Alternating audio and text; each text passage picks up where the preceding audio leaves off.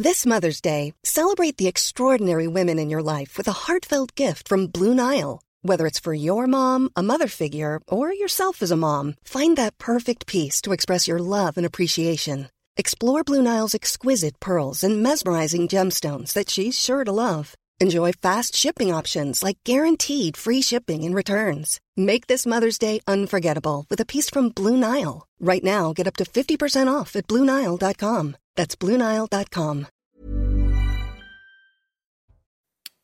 Bonsoir à tous, très heureux de vous retrouver dans Soir Info Week-end. Nous sommes ensemble jusqu'à minuit pour vous livrer l'information, la décrypter, également débattre aussi avec nos invités pour vous accompagner pendant deux heures ce soir. Elliot Maman, bonsoir Elliot. Bonsoir. Chroniqueur politique à vos côtés, Georges Fenech. Bonsoir Georges. Ancien magistrat, auteur de L'ensauvagement de la France. C'est aux éditions du Rocher. On va parler hein, de ces euh, petites communes, ces villes moyennes aujourd'hui touchées également par cet ensauvagement ce soir. Euh, l'avocat pénaliste Vincent de la Morandière est également avec nous. Bonsoir Vincent. Bonsoir Olivier. Et Raphaël Steinville, directeur euh, en chef, en chef du journal du dimanche. Détendez-vous, beaucoup, c'est beaucoup plus simple, journaliste, ça ira. voilà, je vous ai upgradé, comme on dit. Euh, bonsoir, mon cher Raphaël. Bonsoir, Olivier. Euh, on va revenir dans, dans un instant hein, sur euh, le conflit, la guerre entre Israël et les terroristes du Hamas. Dans quelques heures, cela fera 100 jours et la population israélienne qui appelle à la libération des otages à un grand rassemblement à Tel Aviv. Ce soir, on en parle dans un instant, mais tout de suite, les toutes dernières informations et c'est avec vous, Barbara Durand. Bonsoir, ma chère Barbara. Euh, bonsoir mon cher Olivier, bonsoir à tous. Dans l'actualité ce samedi, pour tenter de résoudre la crise de l'hôpital, Gabriel Attal promet 32 milliards d'euros supplémentaires sur 5 ans, un investissement massif. Le Premier ministre était aujourd'hui en déplacement au CHU de Dijon aux côtés de sa ministre de la Santé, Catherine Vautrin. Pour lutter contre la pénurie de milliers de médicaments en France, près de 3500 sortes différentes, les pharmaciens ont décidé de fabriquer eux-mêmes leurs molécules de façon artisanale pour les vendre. En Dordogne, une pharmacie procède de cette façon depuis déjà 10 ans. Alors que ce dimanche marquera le centième jour de la guerre entre Israël et le Hamas, selon les autorités israéliennes, 132 personnes sont toujours aux mains du Hamas dans le territoire palestinien. À la veille de cette date symbolique, Emmanuel Macron a publié une vidéo sur les réseaux sociaux dans laquelle il appelle à leur libération. Il apporte son soutien à leurs proches. La France n'abandonne pas ses enfants, a-t-il déclaré. Enfin, après l'annonce surprise de l'abdication de la reine Margaret II, les Danois vont assister ce dimanche à la proclamation de leur nouveau roi, Frédéric X. À 55 ans, l'homme incarne une monarchie souvent présentée comme décontractée. Merci beaucoup Barbara, on vous retrouve à 22h30, nous ferons un nouveau point complet sur euh, l'actualité. Je vous le disais, on va revenir hein, sur euh, le conflit, euh, la guerre entre Israël et les terroristes du Hamas. Dans quelques heures, cela fera 100 jours que cette guerre a débuté. Un grand rassemblement euh, à Tel Aviv hein, pour demander la libération des otages a lieu actuellement pour 24 heures. Emmanuel Macron a d'ailleurs laissé un message. On l'entendra dans un instant. Le général Bruno Clermont sera également avec nous pour faire un point sur l'offensive militaire de Tsahal. Restez avec nous, nous revenons dans quelques instants. A tout de suite sur CNews. Et de retour sur le plateau de Soir Info Week-end. Bienvenue si vous nous rejoignez pour vous accompagner ce soir jusqu'à minuit. Elliot Maman, Georges Fedeg, Vincent de la Morandière et Raphaël Steinville. À la une ce soir, dans quelques heures maintenant, eh bien, cela fera 100 jours que la guerre entre Israël et les terroristes du Hamas a débuté. Un grand rassemblement d'ailleurs est organisé hein, à Tel Aviv pour demander la libération des otages. Euh, grand rassemblement qui s'est ouvert par un message vidéo d'ailleurs du président Emmanuel Macron. Il appelle, je le cite, à reprendre encore et encore les négociations pour leur libération. Message également de Nicolas Sarkozy. On va y revenir dans quelques minutes. Euh, mais avant, dans ce contexte, eh bien, le conflit se déplace au Yémen. Les Américains ont ciblé une nouvelle fois les rebelles Houthis euh, après les frappes dans la nuit de jeudi à vendredi. Une réponse donc aux, attaques répétées des rebelles yéménites contre des navires commerciaux en mer Rouge. Euh, nous allons retrouver notre correspondante à New York, Fanny Chauvin. Fanny, nouvelle frappe sur les outils, donc, les Américains montrent leur détermination. Hein. Fanny Chauvin, qui visiblement ne nous entend pas. On va la retrouver tout à l'heure. Le général Bruno Clermont est avec nous, notre consultant défense. Mon général, euh, bonsoir. Je le disais donc, nouvelles frappes américaines euh, sur les outils. Comment les interpréter ce soir? Là, vous parlez de la, frappe qui a eu lieu ce matin. Moi, j'ai pas eu connaissance de nouvelles frappes dans la journée. Nouvelles frappes ce matin, exactement. Oui, d'accord. Donc celle de ce matin, en fait, c'est le complément de celle d'hier. Les vraies frappes, c'était celle d'hier une soixantaine de frappes euh, menées par euh, des, chasseurs euh, qui ont décollé des porte-avions, des chasseurs britanniques, des missiles de croisière. Le but, c'était à la fois double. Hein. C'était lancer un avertissement aux outils pour qu'ils arrêtent leurs actions d'entrave de la liberté de navigation et, également de tir sur les missiles, sur les bâtiments occidentaux. Et puis, c'était aussi une manière de dégrader le système militaire outil qui est très puissant. Bon, donc hier, ils ont dû rater un objectif. Donc, ils ont décidé de faire une réattaque, une deuxième attaque aujourd'hui sur un objectif tactiquement important qui a été annoncé comme étant un radar sur un terrain militaire dans la région de Sanaa, qui est la capitale du Yémen, et ça a été fait avec euh, des missiles de croisière tirés par euh, destroyers carnés. Donc on a tous les éléments de cette attaque unique qui est le complément de celle d'hier. Les Houthis avaient promis de répliquer d'ailleurs, ce n'est pas le cas pour le moment. À quoi peut-on s'attendre euh, dans les prochaines heures? Alors c'est vraiment la, question la plus importante et la question qui va décider de la suite. Pour l'instant, il n'y a pas eu de riposte, de contre-représailles de la part des outils, aussi bien en ce qui concerne la liberté de navigation que, des tirs de missiles. Par contre, le porte-parole des outils est intervenu sur Al Jazeera pour euh, prononcer des menaces extrêmement sévères euh, en direction euh, des Américains, des menaces qui, qui s'adressent à l'ensemble euh, des sites militaires américains de la région. ils sont très nombreux. Hein. Vous en avez au Qatar, euh, vous en avez en Jordanie, vous en avez en Arabie Saoudite, et puis vous avez surtout à Djibouti. Hein. Djibouti qui est à 80 euh, nautiques, c'est-à-dire 150 km du, territoire des Houthis, sur lequel non seulement vous avez des Américains, mais vous avez également des Français. Donc la question des représailles est extrêmement sensible.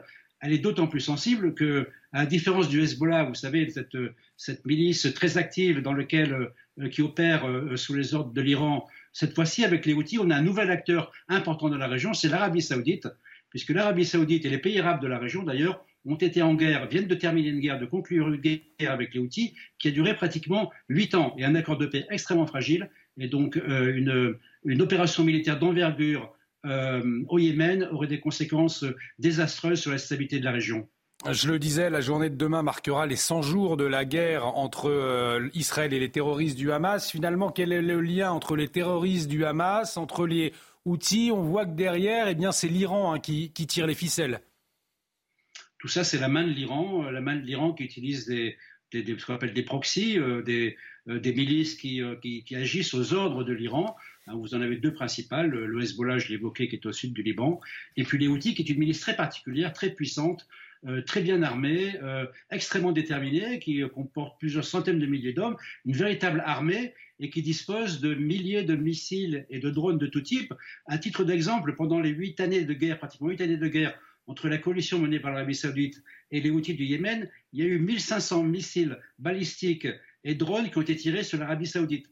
Donc vous voyez la capacité, le pouvoir de nuisance de cette milice, de, ce régime outil, qui est un véritable État euh, à l'intérieur du Yémen.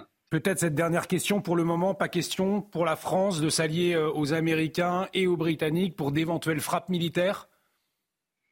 De la position de la France est une position qui est euh, clairement en retrait sur ce sujet, euh, pour des raisons qui sont des raisons à la fois de, politique intérieure, je pense, c'est important, mais également de, de, vouloir conserver une volonté d'équilibre dans ce conflit. Pour l'instant, on en est, je l'ai dit, hein, on est dans, des frappes de représailles euh, on n'a pas eu de contre-frappe de la part des outils. Donc il n'y a pas un, nouveau conflit qui vient s'engager. Euh, les Américains n'ont pas besoin de nous euh, militairement. politiquement, ils sont soutenus par les Britanniques. Il y a un certain nombre de pays qui les soutiennent du bout des lèvres. Donc pour l'instant, on en est là. Il faudra voir la position de la France si la situation se dégrade, si un embrasement et si un véritable conflit éclate entre les États-Unis et certains occidentaux. Et là, on verra ce que fera la France contre le régime des outils, qui, je le rappelle, est, très puissant et déterminé. Dernier point important, euh, pour arrêter les outils, il faut arrêter l'Iran. Et le président Biden a annoncé qu'il avait eu un contact direct et efficace avec les autorités iraniennes sur la question des outils. Hein. La seule façon d'arrêter les outils, c'est d'empêcher euh, l'Iran de leur donner des ordres de mener leurs actions de représailles contre euh, les forces occidentales dans la région. Merci mon général. Je vous propose de rester avec nous dans quelques instants. Nous ferons euh, le bilan militaire des 100 jours hein, de la guerre entre Israël et les terroristes du Hamas. Euh, Elliot Maman, on voit que derrière euh, tout cela, il y a une crainte hein, d'embrasement du conflit entre le conflit entre Israël et le Hamas. Aujourd'hui, les outils qui s'en mêlent, est-ce qu'on peut effectivement s'attendre à un embrasement plus général? Alors, en tout cas, euh, l'administration américaine rappelle que les Houthis sont euh, un groupe politique et non une ethnie. Et donc, à cet égard, c'est véritablement une question stratégique et pas une question identitaire euh, lorsque les Américains font des frappes spécifiques sur les Houthis, qui par ailleurs, en plus de bloquer un point de passage important du commerce international, avait également attaqué des installations militaires américaines et des bateaux, des navires mm. de guerre américains près, installés près d'Israël. ils avaient été attaqués directement par, par les Houthis et pourtant, ces navires sont extrêmement importants pour euh, la défense israélienne, euh, car c'est un point où euh, Israël a en effet besoin du soutien des Américains, parce qu'il y a un certain nombre de missiles, de véritables missiles, pas uniquement les roquettes palestiniennes, qui sont envoyées par les outils depuis le Yémen sur Israël euh, doivent être interceptés parfois en amont du dôme de fer qui n'est pas nécessairement capable de les prendre en charge. Mmh. Maintenant, ça dit tout de même juste une chose euh, des vicissitudes de l'administration américaine actuelle, euh, parce que le tout se perd alors que le secrétaire à la défense américain est inactif, il est actuellement hospitalisé, et alors même que la possibilité de ces contre-frappes avait été abordée par le président Biden, le président ignorait l'hospitalisation du secrétaire à la défense américaine, euh, américain. Pardon. Donc ça montre tout de même aussi dans quel état euh, l'administration euh, démocrate se porte actuellement et je trouve que c'est inquiétant au vu des enjeux internationaux auxquels on fait face. Effectivement, en tout cas, des milliers de personnes se sont rassemblées à Tel Aviv ce soir et, à partir de ce soir et dans tout le pays hein, pour exiger la libération des otages. Je vous le rappelle, encore plus de 130 hein, dans les mains des terroristes du Hamas. Un rassemblement de 24 heures et qui s'est ouvert par un message vidéo du président français Emmanuel Macron. Il appelle à reprendre encore et encore, je le cite, les négociations pour leur libération. Regardez. Cela fait 100 jours aujourd'hui, 100 jours. Ethan, Erez, Sahar et Mia sont revenus parmi nous, mais nous pleurons la mort d'Elia, tué par ses ravisseurs à Gaza. La nation française est déterminée à ce qu'Oad et Ofer retrouvent leurs enfants libérés à ce qu'Orion soit libéré, à ce que tous les otages des attaques terroristes du 7 octobre dernier soient libérés. La France n'abandonne pas ses enfants. C'est pourquoi il faut reprendre encore et encore les négociations pour leur libération. Ne rien céder, ne jamais abandonner, parce que nous n'acceptons et n'accepterons aucun sacrifice. Alors nous allons tout faire, et vous pouvez compter sur moi, pour les ramener tous à la maison, avec vous. Nous allons revenir avec vous sur cette prise de parole d'Emmanuel Macron. Nicolas Sarkozy euh, a laissé un message également ce soir, on l'écoute. Je voudrais aujourd'hui, où nous marquons le troisième mois de la détention abominable de ces otages, dire que toutes mes pensées vont vers eux, que tous mes espoirs vont vers eux, Dire alors Joliet que ce qu'ils font, ce n'est jamais que de la barbarie. Dire aux familles des otages qu'ils doivent continuer à parler, à protester, à crier, à hurler leur indignation. Et dire à ces malheureux otages que nous nous sentons proches d'eux, solidaires d'eux, qu'il faut garder l'espoir, parce qu'au fond du désespoir, si eux-mêmes perdent cet espoir, c'est fini. Nous ne trouverons aucun repos et les geôliers n'auront aucun répit tant que le dernier de ces malheureux innocents ne sera pas rentré à la maison auprès de sa famille. Bonne année. Et la bonne année, c'est le refus du silence. Euh, peut-être une réaction avant d'aller retrouver euh, Thibault Marcheteau et Fabrice Elsner à Tel Aviv. Georges Fenech, on voit une différence de ton entre le président Emmanuel Macron et euh, l'ancien président Nicolas Sarkozy hein, ce soir dans leur message. Oui, enfin, c'est une différence de style. Parce que le message, c'est le même. Hein. C'est sur nos otages, en fait. sur les otages. Ils ne sont pas rentrés dans des considérations sur le conflit qui oppose toujours le Hamas et Israël. Donc le message, c'est les otages. Et on le comprend tout à fait. Maintenant, euh, c'est le centième jour, c'est une guerre qui va durer longtemps, c'est ce qu'avait annoncé Netanyahou. Hein, ça va durer malheureusement beaucoup plus longtemps. Les Israéliens considèrent qu'ils ont déjà détruit les structures du Hamas dans le nord de Gaza, la bande nord. Maintenant, ils en sont au sud. C'est pas réglé encore pour autant. Même dans le nord, il y a encore euh, des tirs sporadiques. Il y a encore des, gens, des terroristes du Hamas qui euh, sont en capacité de, riposter. et puis ensuite, nous attendons de savoir qu'est-ce qui peut se passer. Parce que pour l'instant, si vous voulez, on ne voit toujours pas la lumière d'une négociation, le moins de commencement. Avec qui? Hmm. Ils ne peuvent pas négocier avec le Hamas. Bien entendu, le Hamas, c'est un groupe terroriste qui est disqualifié à jamais et qui sera détruit par les armées, par l'armée de Sal. Donc on ne voit pas malheureusement aujourd'hui euh, quelle serait euh, la perspective qui ne pourrait venir, à mon avis, que d'une initiative internationale qui regrouperait évidemment euh, tous les, représentants à l'ONU, notamment au Conseil de sécurité, pour arriver à trouver une solution durable. Et je vous pose la question dans un instant, Eliot Malan, mais je vous propose de retrouver Thibault Marcheteau, Fabrice Elsner. Ils étaient à Tel Aviv ce soir, justement, lors de ce rassemblement. Demain, cela fera 100 jours qu'Israël est rentré en guerre contre le euh, Hamas. Alors, comme tous les jours de Shabbat, de nombreuses personnes ont décidé de se rejoindre sur la euh, place des otages. Des milliers de personnes présentes euh, ici pour penser à tous les otages qui sont encore retenus dans la bande de Gaza. Plus de 130 personnes encore aux mains du Hamas dans la bande de Gaza. Nous avons pu, avec Fabrice Elsner, parler avec plusieurs personnes présentes sur place. Je vous propose de les écouter. Je pense que c'est une situation qui est intolérable d'avoir aujourd'hui des femmes, des hommes, des enfants, des grands-pères, des grands-mères qui sont, on ne sait pas où, retenus par le Hamas. On ne sait pas dans quel état. On doit être là, on doit tous être là. Et on sera là tous les jours jusqu'à ce qu'ils sortent. On est encore le 7 octobre. On vit encore ça tous les jours. C'est être avec eux et être eux. On ne peut pas ressortir leur douleur, mais on est là et, et c'est notre douleur à nous également. Le cabinet du Premier ministre israélien Benjamin Netanyahu notifie que les otages vont pouvoir bénéficier de médicaments, une avancée très importante pour le sort de ces otages qui sont encore aux mains du Hamas. Même si des négociations sont en cours, on est encore loin d'un accord trouvé pour la libération de ces otages. Le général Bruno Clermont est toujours avec nous, mon général. Benjamin Netanyahou l'a assuré ce soir, hein, personne n'arrêtera son pays dans la guerre engagée dans la bande de Gaza. À 100 jours de conflit, peut-être un, un bilan militaire. Qu'est-ce que l'on peut retenir à cette heure? On peut retenir que la détermination d'abord euh, des Israéliens est, totale et n'a pas varié euh, depuis euh, le 7 octobre.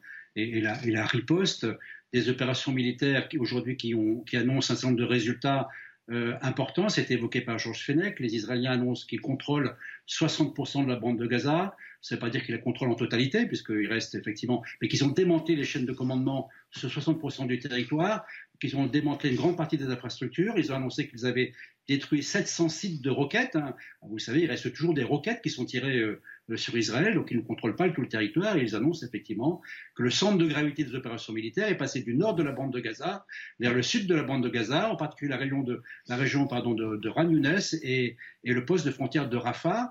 Mais tout ça va prendre euh, encore beaucoup de temps. Il va y encore y avoir beaucoup de morts. Euh, il y a encore beaucoup de terroristes à éliminer pour que le Hamas soit démantelé. La situation humanitaire, malgré tout, a tendance à s'améliorer. Ça a été évoqué. Euh, il y a des négociations avec le Qatar, des négociations qui vont permettre, par exemple, que les otages puissent recevoir des médicaments.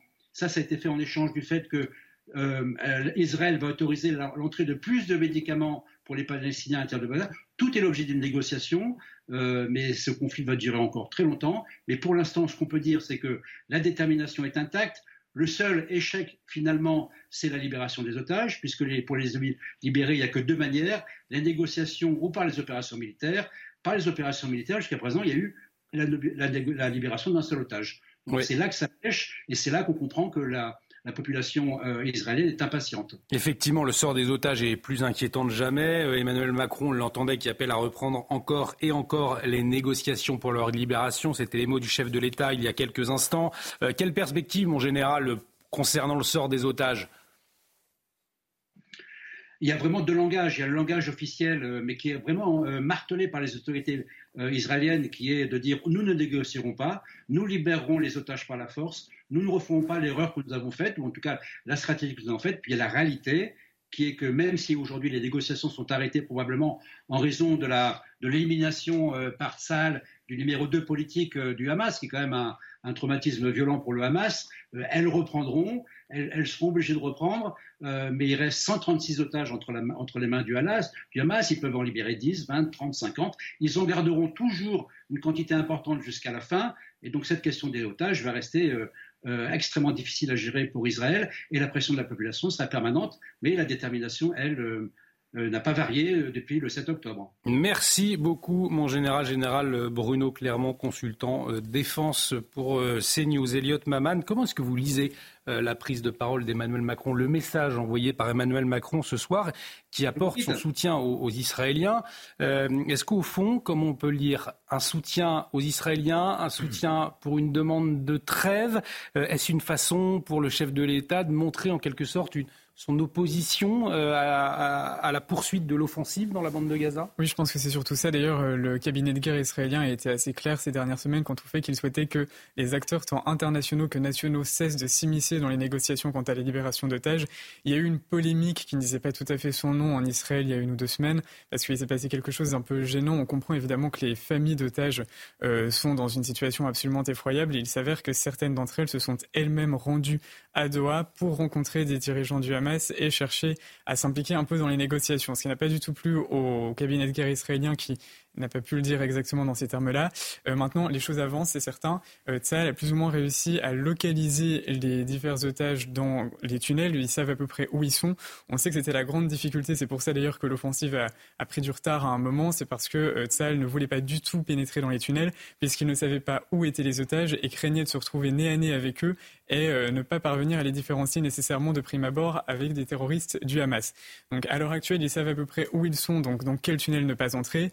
Et ce qui est bien, c'est que ça veut dire qu'ils ont réussi précisément en souterrain à monopoliser, à prendre possession de la plupart des rampes de lancement de missiles haute portée dont bénéficie le Hamas. Le général Clermont rappelait tout à l'heure que, en effet, des roquettes sont toujours tirées depuis la bande de Gaza. Néanmoins, ce sont des roquettes de mini portée, moins de 20 km.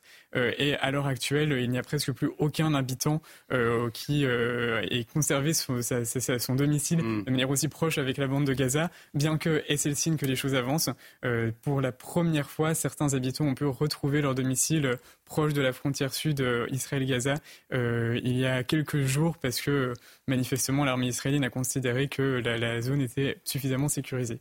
En tout cas, on va revoir, euh, Raphaël Steinville, euh, les visages de nos trois concitoyens, toujours, euh, toujours pris en otage par les terroristes du Hamas, Ofer Calderon, Orion Hernandez et Ouad Eyalomi.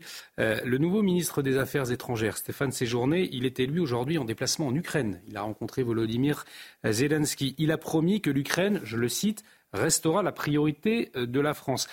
Est-ce que c'est l'Ukraine aujourd'hui euh, la priorité de la France quand on voit les trois visages euh, de nos concitoyens à l'antenne? Ce qui est certain, c'est que le nouveau ministre des Affaires euh, étrangères a affirmé quelque chose qui était assez inaudible ces derniers temps en expliquant que l'Ukraine était la priorité de, la France.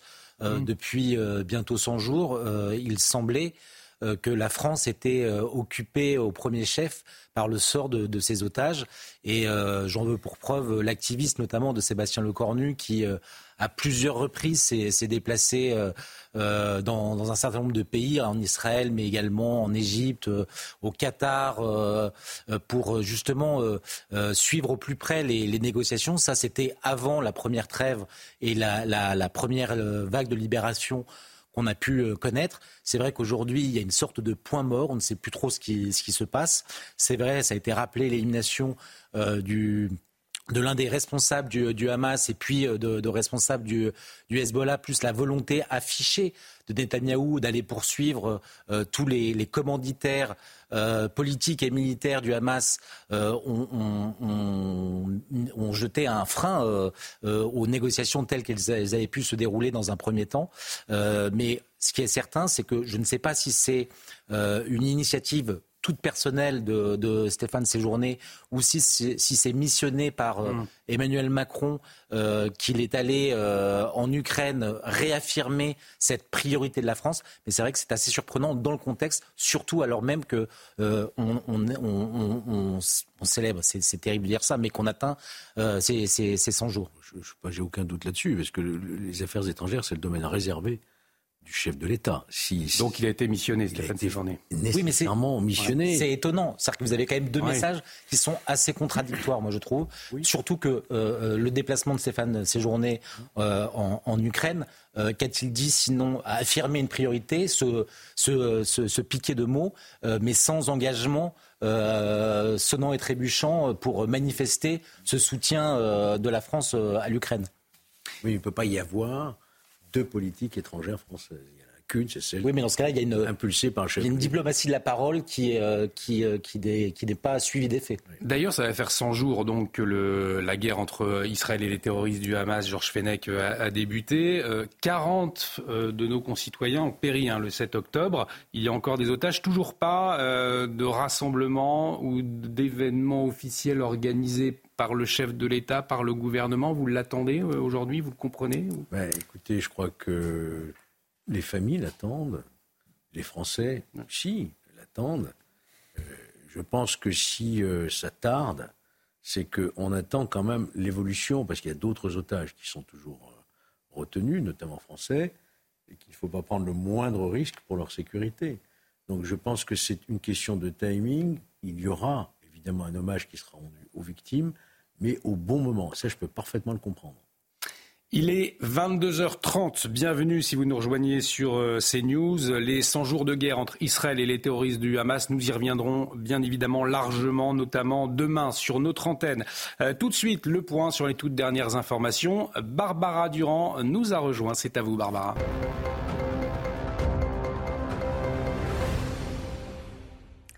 À la une de l'actualité ce samedi, Gabriel Attal au chevet de l'hôpital. En visite au CHU de Dijon ce samedi, le Premier ministre a promis 32 milliards d'euros d'investissements supplémentaires pour la santé. À ses côtés, la nouvelle ministre de la Santé, Catherine Vautrin, retour sur ce déplacement avec Godéric B. L'hôpital est en train de mourir. Est en train de mourir. Je ne sais pas si vous en avez conscience, mais l'hôpital est en train de mourir. Gabriel Attal s'est confronté aux soignants. Pendant son déplacement, il a été interpellé sur l'état critique de l'hôpital. Au CHU de Dijon, Catherine Vautrin et le Premier ministre ont visité les urgences pédiatriques, les urgences adultes, puis la plateforme de régulation du SAMU. Gabriel Attal a également annoncé une nouvelle aide financière. Nous allons continuer à investir massivement pour l'hôpital et plus largement pour notre système de santé. Dans les cinq ans qui viennent, c'est 32 milliards d'euros supplémentaires qui seront investis pour notre système de santé. Et sur l'hôpital, je vous le dis, le prochain budget que mon gouvernement aura à présenter sera un budget historique pour l'hôpital public. Le Premier ministre a aussi rappelé l'importance du système de santé français. Notre hôpital et nos soignants, c'est un trésor national. On a une chance inouïe en France d'avoir un système de santé solidaire un hôpital public, des soignants qui se lèvent tous les matins. Catherine Vautrin s'est également exprimée sur son nouveau ministère. L'engagement est extrêmement simple, au service de tous les patients, de la naissance jusqu'à la fin de vie. C'est cela ce que nous allons faire et c'était le sens de cette visite. Ce déplacement à Dijon était le quatrième pour Gabriel Attal depuis sa nomination. Matignon a promis un déplacement par jour pour le Premier ministre. C'est une pénurie dont vous n'avez peut-être pas entendu parler, mais aujourd'hui, en France, 3500 sortes de médicaments euh, différents. Leurs stocks sont au plus bas. Pour faire face à ce manque, des pharmaciens ont choisi de fabriquer eux-mêmes les molécules afin euh, de les vendre. Une pharmacie en Dordogne euh, procède ainsi depuis déjà 10 ans. Alors que ce dimanche marquera le centième jour de la guerre entre Israël et le Hamas, à Tel Aviv, des dizaines de personnes se sont rassemblées ce soir pour manifester leur mécontentement contre le gouvernement. Parmi ces personnes, des familles euh, des otages. 132 personnes seraient toujours euh, retenues aux mains euh, du Hamas. Ces familles qui appellent un cessez-le-feu immédiat et ce en vue de nouvelles libérations. Enfin, malgré la crise au Proche-Orient, l'Ukraine reste la priorité de la France. Déclaration de Stéphane Séjourné, le nouveau chef de la diplomatie française, était ce samedi en déplacement à Kiev, déplacement au cours duquel Stéphane Séjourné est revenu sur la place de l'Ukraine au sein de l'Union européenne. Merci beaucoup Barbara. On vous retrouve à 23h pour un nouveau point complet sur l'actualité. L'actualité internationale marquée également, nous en parlions tout à l'heure, euh, dans le contexte du conflit entre Israël et, le Hamas. Un conflit qui se déplace au Yémen puisque les Américains ont ciblé une nouvelle fois hein, les rebelles outils après les frappes, des frappes dans la nuit de jeudi à vendredi. D'autres frappes ont eu lieu ce matin. Une réponse aux attaques répétées des rebelles yéménites contre des navires commerciaux en mer Rouge. Euh, pour plus d'informations, nous allons retrouver euh, notre correspondante à New York, euh, Fanny Chauvin. Fanny, nous évoquions hein, ces frappes tout à l'heure avec le général Bruno Clermont. En tout cas, les Américains montrent leur détermination. Effectivement, hein, Joe Biden maintient la pression. Les États-Unis ont ciblé la nuit dernière un site de radar de la milice pro-iranienne. Cette frappe, hein, ces frappes, c'est une réponse aux attaques des euh, outils euh, contre des navires en mer Rouge, des navires commerciaux, mais aussi des navires de guerre. Alors, avec ces frappes américaines, eh bien, le message de Washington est clair quiconque veut profiter du contexte de la guerre à Gaza pour menacer l'équilibre de la région sera sanctionné. Mais en retour hein, de ces euh, attaques, eh bien, les euh, outils ont promis une réponse forte et efficace. D'autant plus hein, que, euh, d'après les spécialistes, eh bien, ces attaques terrestres des États-Unis ne devraient pas affaiblir les attaques maritimes des outils. Alors, bien sûr, hein, ces tensions en mer, Rouge, eh bien, elles attisent les flammes d'un d'un conflit euh, régionalisé en dehors euh, d'Israël et de Gaza. Pourtant, hein, l'Iran euh, et les États-Unis ne semblent pas en vouloir. L'ONU a quant à elle demandé aux parties une désescalade. Merci beaucoup Fanny pour toutes ces précisions. Fanny Chauvin en direct donc de New York. Nous continuerons à suivre s'il y aura réplique ou non des outils après ces nouvelles frappes américaines. Je vous propose à présent que nous nous intéressions euh, aux agriculteurs, les grands oubliés, j'ai envie de dire, euh, ceux qui nous nourrissent. Ils ont un travail difficile, un travail noble, et pourtant, on a le sentiment qu'ils ne sont plus écoutés, soutenus entendus, qu'il y a une certaine forme de mépris. Alors, euh, si nous nous posons la question ce soir, c'est que chez nos voisins allemands, les agriculteurs expriment leur colère depuis lundi contre les dernières décisions du gouvernement de Olaf Scholz. Et une situation, on va le voir, qui a pris de l'ampleur dans tout le pays. Les explications de Clotilde Payet. C'est un défilé de tracteurs qui affluent sur les grands axes du pays depuis lundi. Des agriculteurs allemands qui manifestent leur colère après les dernières décisions gouvernementales, réduction des subventions, suppression de l'allègement sur le diesel agricole ou encore la création de taxes sur les véhicules agricoles et forestiers. Pour ces agriculteurs, c'est un nouveau coup dur pour leur activité. Nous avons absolument besoin d'une politique agricole qui s'engage pour des conditions équitables pour les exploitations agricoles familiales en Allemagne. Des besoins auxquels s'ajoute un ras-le-bol des normes administratives. Ces règles sont de plus en plus nombreuses et nous en avons assez. Nous voulons simplement faire notre travail et ne pas rester assis dans un bureau toute la journée à remplir divers papiers. Dans une Allemagne menacée par la récession économique liée aux difficultés du secteur industriel, plombée par les coûts de l'énergie, les mesures d'économie auxquelles est contraint le gouvernement passent mal. Pour le ministre de l'économie allemand, le gouvernement n'a pas d'autre choix. En raison de la pression sur les coûts, le gouvernement allemand a fait preuve de bonne volonté envers les agriculteurs. Nous conserverons une partie essentielle des subventions en discussion actuellement. Cependant, nous ne pouvons pas totalement nous en passer nous avons été obligés d'économiser ponctuellement des milliards d'euros. Le mouvement social à l'appel de l'Union des agriculteurs allemands paralyse le pays et s'est généralisé autour et à l'intérieur des grandes villes allemandes. François nous s'est allié à, Longève en Vendée. Il sera avec nous euh, dans un instant. Euh, pour, euh, on va parler avec lui de la situation des agriculteurs en France, mais peut-être cette interrogation, Elliot Mamad, c'est vrai qu'on a vu hein, ces immenses manifestations en Allemagne. Elles ont commencé lundi. Ça a été au fond assez peu relayé dans les médias, en France en tout cas, ces derniers jours. Comment est-ce que vous le comprenez? Oui, je pense qu'il y a un désintérêt assez profond pour les questions agricoles de manière générale en France. Euh, d'ailleurs, ce qui est intéressant, c'est qu'il y a une décorrélation totale entre la population agricole au niveau européen et le budget de l'Union européenne alloué aux questions agricoles, puisque c'est 5% de la population de l'Union européenne et 30%, euh, environ 30% du budget de l'Union européenne. Euh, donc on, on, voit à quel point c'est pourtant un enjeu majeur et on en parle très peu. Je, je pense que ce qui est intéressant, c'est qu'en France, le milieu agricole est surtout victime de projections idéologiques totalement fantasmées que certains entretiennent à son égard. Alors évidemment, il y a une forme de mépris de classe parfois sur l'idée euh, ce sont des ploucs, etc. Euh, mais il y a aussi euh, une forme d'incompétence totale en matière écologique, notamment, qui est affichée en fierté par certains. Je pense évidemment à la question du glyphosate, dont certains journalistes d'ailleurs ont fait une question absolument primordiale quant à l'interdiction du glyphosate, alors qu'il n'y a pas véritablement de consensus scientifique sur le sujet et que les agriculteurs nous disent quand même que son emploi est absolument primordial. Il y, a aussi, il avait aussi eu l'interdiction des néonicotinoïdes rebaptisés tueurs d'abeilles euh, par certains idéologues, euh, alors même qu'ils sont vraisemblablement euh, indispensables à la filière betteravière française.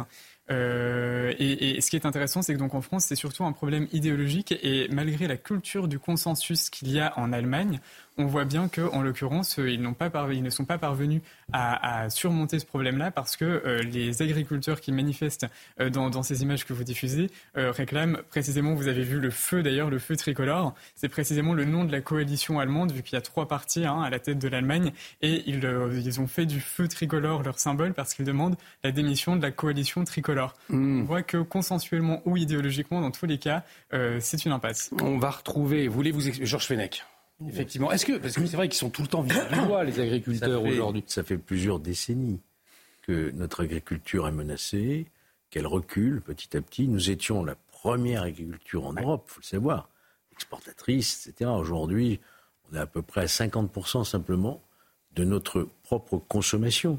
Il y a beaucoup d'entreprises familiales agricoles qui ont déjà disparu et qui continuent à disparaître.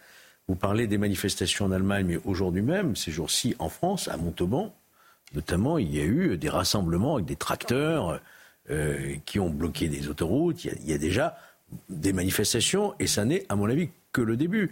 Parce que ces agriculteurs ne peuvent plus supporter ces impôts, cette eau trop chère, ces règles et ces normes sur tout ce qui est phytosanitaire, qui ne s'appliquent pas forcément aux autres pays, euh, notamment euh, tout ce qui arrive d'Ukraine, toutes les céréales, parce qu'il y a un corridor qui aujourd'hui concurrence directement sans avoir les mêmes normes ni les mêmes charges. Donc on est dans une forme de concurrence déloyale. Et ces agriculteurs, ils sont en train de tirer la sonnette d'alarme, encore une fois. Mais encore une fois, ce n'est pas la première fois que ça se produit. Mais là, c'est vrai que la PAC, qui a quand même sauvé l'agriculture, c'était 40% à un certain moment du budget européen, aujourd'hui c'est autour de 30%, euh, il ne faudrait pas que ce soit la PAC qui tue maintenant cette agriculture. François Arnoux, céréalier à Longève, en Vendée, est en liaison avec nous. Bonsoir monsieur, merci d'avoir accepté euh, euh, notre invitation. L'agriculture française, est-ce qu'elle est en train de mourir aujourd'hui pour vous? Oui, bonsoir. Déjà, merci de nous donner la parole parce qu'en fait, euh, il y a assez peu de médias qui nous donnent la parole et je crois que les mieux placés pour parler de l'agriculture, c'est quand même nous. Donc, merci. donc, par rapport au, fait de savoir si l'agriculture est en danger, oui, elle est en danger. Et comme disait Georges Fenech, il y a déjà longtemps qu'on le, qu'on le sent. Sauf que là, ça prend des proportions qui sont euh, vraiment très très rapides. On nous impose euh, de plus en plus de réglementations sur un temps très court. C'est-à-dire qu'en fait, on veut une transition, par exemple, écologique, mais tout de suite, tout de suite, alors qu'il nous faut un pas de temps, il nous faut 5, 10 ans pour euh, se mettre, mettre tout ça en place, pour s'adapter. On nous demande vraiment trop de choses avec une surtransposition administrative qui est conséquente euh, c'est tous les jours, tous les jours, on passe du temps au bureau, vraiment beaucoup de temps, parce qu'il y a des normes, il y a beaucoup de contraintes qui fait que pendant ce temps-là, eh le travail euh, est, délaissé parce qu'on ne peut pas euh, fournir partout. Et puis en même temps, bah, c'est une question de survie tout simplement. Survie psychologique, survie économique. Et il faut donner l'envie dans ce contexte-là aux jeunes de s'installer. Mais je vous garantis que ce n'est pas facile. Euh, on, entendait finalement la difficulté que vous pouvez vivre au quotidien en tant qu'agriculteur. Est-ce que euh, vous vous sentez entendu ou pas aujourd'hui, ou vous avez le sentiment que vous êtes méprisé en France? Alors, euh, quand on écoute le président de la République, tout va bien. Par contre, on est vraiment aux antipodes de ce qui se passe après au niveau de l'administratif, de l'administration. Euh, on peut se rejoindre sur les idées, c'est-à-dire que quand on lui explique euh, la ligne de conduite, la ligne directrice qu'on veut de notre politique agricole, on peut s'entendre. Par contre, dès le lendemain, eh bien, tout ce qui est pondu au niveau administratif, ça ne correspond pas du tout euh, à, ce qui est, à ce qui est souhaité par le président. Et au niveau européen, eh bien, vos invités l'ont dit, vos journalistes l'ont dit, c'est qu'on est vraiment sur de l'idéologie qui ne correspond pas du tout à nos besoins de terrain et puis, ben, on, nous pond beaucoup d'interdictions, beaucoup de réglementations, mais il n'y a pas de solution en face. Il n'y a pas de solution. On nous demande des résultats sur des indicateurs qui sont complètement déconnectés de la réalité, aussi bien sur des indicateurs techniques, économiques et sociaux. Donc en fait, on est dans une impasse totale il y a du désespoir dans les campagnes, évidemment, et c'est une question de survie de notre agriculture aujourd'hui. Raphaël Steinville, euh, on entendait euh, les agriculteurs aujourd'hui euh, prendre sur leurs épaules le poids de la transition écologique, notamment on entendait le raz-de-marée administratif hein, qui pourrit le quotidien de ces agriculteurs. Qui est-ce qui est en train de tuer aujourd'hui l'agriculture française? L'Europe a sa part de responsabilité. Bah, L'Europe, bien évidemment, a une immense part de responsabilité. Et on a, on a, on l'a dit, l'inflation normative et le, le rythme auquel on, impose, on soumet un certain nombre de, réformes euh, à marche forcée aux agriculteurs fait que, font que c'est absolument impossible pour eux. Euh, ce qui est terrifiant, c'est qu'on leur en demande toujours plus, mais eux ont toujours moins. Euh, il faut quand même rappeler que le salaire moyen aujourd'hui d'un agriculteur, c'est de l'ordre de 500 euros par mois. Comment voulez-vous vivre avec, avec ça? Cette agriculture, notamment française, qui, qui a contribué à, à la fois à la grandeur de la France, qui, qui, qui contribuait, qui a abondé au bénéfice de la, balance commerciale de la France aujourd'hui, euh, on importe alors qu'on était exportateur pendant euh, des décennies. Euh, c'est ça qui est terrifiant on voit que le, système est à bout de souffle, est en train de s'effondrer. Et ce qui est vrai, c'est que, vous l'avez rappelé euh, en, préambule, c'est qu'il y a une sorte de silence, une conspiration du silence autour de, ce mal-être euh, de, la paysannerie. Et c'est vrai aussi euh, du monde des, pêcheurs. C'est-à-dire que les mêmes normes s'imposent de manière brutale à notre agriculture et à la pêche française. François Arnoux, avant de vous libérer cette question, que en France, il se peut que les agriculteurs se révoltent comme euh, euh, en Allemagne, avec les images que nous avons vues il y a un instant alors déjà, ça fait déjà euh, plus de deux mois qu'en fait, avec les jeunes agriculteurs, on a fait une opération sur le retournement des panneaux à l'entrée des communes pour justement montrer notre mécontentement. Et puis l'idée de faire ça, c'était tout simplement de, le faire dans, la, dans le pacifisme et aussi de montrer à chaque citoyen qu'on est comme beaucoup de, corporations, c'est-à-dire qu'on euh, a l'impression qu'on marche sur la tête et c'est vraiment une réalité. Donc euh, je pense que ça, c'est déjà le premier point. On ne veut pas aller dans le, dans le dans les manifestations qui euh, dégénèrent et ainsi de suite. Donc pour l'instant, on est comme ça mais euh, ça va de toute façon, euh, je pense, continuer sous la forme que prennent les pays européens. D'ailleurs, il y a déjà plein de villes euh, et de communes qui ont des manifestations. Il y en a une à Toulouse mardi prochain, il y en a une à Montauban aujourd'hui. Donc on sent que ça commence à grouiller et ça va prendre sans doute emboîter le pas par rapport à l'Europe. Euh, ce que je voulais dire aussi, c'est qu'en fait, par rapport à cette transition écologique, quand on nous demande ce qu'on veut tout nous demander rapidement, on est, nous, de toute façon, conscients qu'il faut faire des efforts, on le fait. On vous, demande quoi très précisément pour les téléspectateurs qui nous regardent quand on parle de transition écologique On vous demande quoi précisément? Ben, on nous demande de, réduire nos, par exemple, en ce qui me concerne les céréaliers, on nous demande de réduire les produits phytosanitaires, alors qu'on en a besoin. C'est comme les médicaments pour vous, quand on a besoin, quand on a des maladies, eh bien, il faut soigner. Eh bien, c'est pareil, on soigne nos plantes, mais là, du jour au lendemain, on nous dit, tiens, tu n'auras plus le droit de les utiliser. Donc euh, c'est comme si on nous disait, tiens, ce médicament, du jour au lendemain, tu ne peux plus l'utiliser. Comment on fait? Tout simplement. Et puis c'est tous les jours comme ça, il y a X normes qui sont pondues de façon complètement idéologique, euh, mais on ne se tracasse pas de l'incidence sur la production, sur la quantité de produits. Et ce qu'on voit de toute façon aujourd'hui, c'est factuel, c'est qu'on importe de plus en plus. On, l'a dit tout à l'heure, on était la première agriculture européenne. Aujourd'hui, on est passé à la cinquième place au niveau mondial, ce qui fait qu'on perd de la place, c'est factuel. Euh, et en fait, ce qu'il faut admettre, c'est que nous, on est pour évidemment évoluer. Mais il faut admettre que la transition écologique, elle a un coût et que ce n'est pas à la France, à l'agriculteur tout seul de le supporter. Il faut absolument que le consommateur accepte de payer cette demande sociétale qui est en fait la sienne. Donc, hmm. euh, on ne peut pas faire reposer tout sur l'agriculture, sur l'agriculteur, mais vraiment tous ensemble, qu'on aille peser et qu'on paye tous sur cette transition écologique. Et là, on y arrivera. Il ne faut pas opposer les uns et les autres. Merci beaucoup François Arnoux, céréalier à, à Longève en Charente-Maritime. Merci à vous euh, d'avoir accepté notre invitation ce soir, Vincent de la Morandière. On a le sentiment que ce bon sens paysan que nous nous aimions tant, que nous connaissons tant, c'est vrai, euh, en France, s'oppose aujourd'hui à des normes administratives idéologiques, incompréhensibles, et, on est dans une situation finalement très compliqué pour les agriculteurs. À mon sens, euh, ce que les paysans français d'ailleurs et allemands euh, décrivent, c'est juste quelque chose de précurseur pour tous les acteurs de l'économie réelle. En fait, il y a trois économies euh, concrètement. Il y a l'économie souterraine, la microéconomie, celle qui touche l'insécurité. Il y a l'économie réelle de tous les acteurs comme les agriculteurs, comme les, les, les professions du, du tertiaire. Et au-dessus, vous avez l'économie numérique. Avec l'ensemble des acteurs et des géants de l'économie numérique. Et moi, ce que je constate, c'est qu'en fait, quand on est dans l'économie réelle, on est complètement bloqué en fait entre cette espèce d'inflation administrative et normative qui est donnée par l'État, qui est censé être un État-providence, mais qui est beaucoup plus un État, il y a presque une dictature administrative en fait. il faut, il faut pas avoir peur de ce terme-là.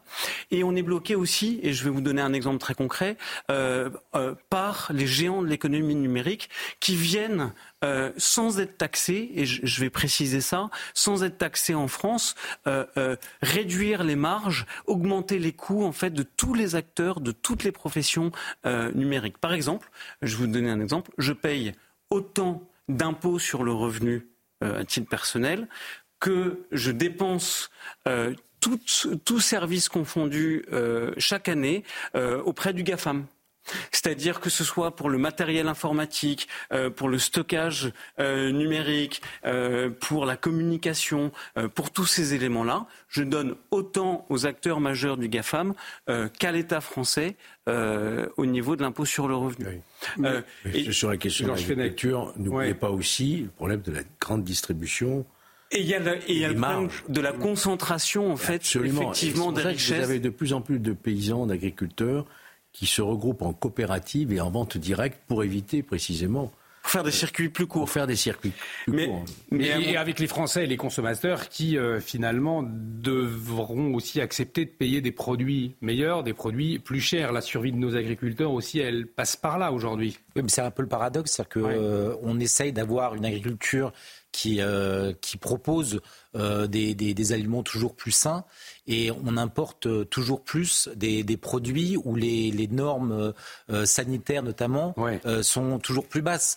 Et donc c'est là, le, c'est là où il y a un paradoxe, c'est que le consommateur facialement va, va, va vouloir des, des, produits les, les, plus sains pour, pour, pour lui, pour lui-même, et dans le même temps, ce sera le même qui va consentir parce que c'est beaucoup moins cher et beaucoup plus accessible de se nourrir avec de la merde finalement. Mais pourquoi bah, pourquoi justement, Georges Fenech, l'Europe n'arrête pas de signer des traités de libre-échange avec des, pays sans aucune norme agricole finalement? Il faudrait que l'Europe défende l'Europe. Ben voilà. Déjà, et vous allez voir que ça va être un des sujets majeurs des prochaines élections européennes. Euh, il va y avoir effectivement une levée de bouclier contre euh, ces réglementations qui sont plus protectrices pour ceux qui nous exportent leurs produits que pour les agriculteurs français et européens. Donc il va y avoir une guerre, une guerre économique euh, entre le monde agricole européen, français et Bruxelles, ça c'est évident. Allez, on va marquer une très courte pause dans la une de l'actualité. La question de la crise de la santé. Gabriel Attal en déplacement aujourd'hui au CHU de Dijon, accompagné euh, de Catherine Vautrin, vous savez, la nouvelle ministre de la Santé, du Travail et des Solidarités. Encore une somme folle annoncée pour la santé. Mais est-ce que c'est vraiment la solution? Ou en tout cas, avec quel cap? Je vous pose la question dans un instant. On marque une très courte pause. À tout de suite sur CNews. Euh. De retour sur le plateau de Soir Info Week-end. Bienvenue si vous nous rejoignez pour vous accompagner, pour décrypter l'actualité autour de ce plateau. Elliot Maman, Georges Fenech, Vincent de la Morandière et Raphaël Steinville. Dans un instant, nous allons revenir sur ce déplacement aujourd'hui du Premier ministre et de la ministre de la Santé, du Travail et des Solidarités au CHU de Dijon. La crise de la santé, euh, du secteur de la santé. Donc, priorité du gouvernement. Mais avant, le journal, il est 23h. C'est avec vous, Barbara Durand.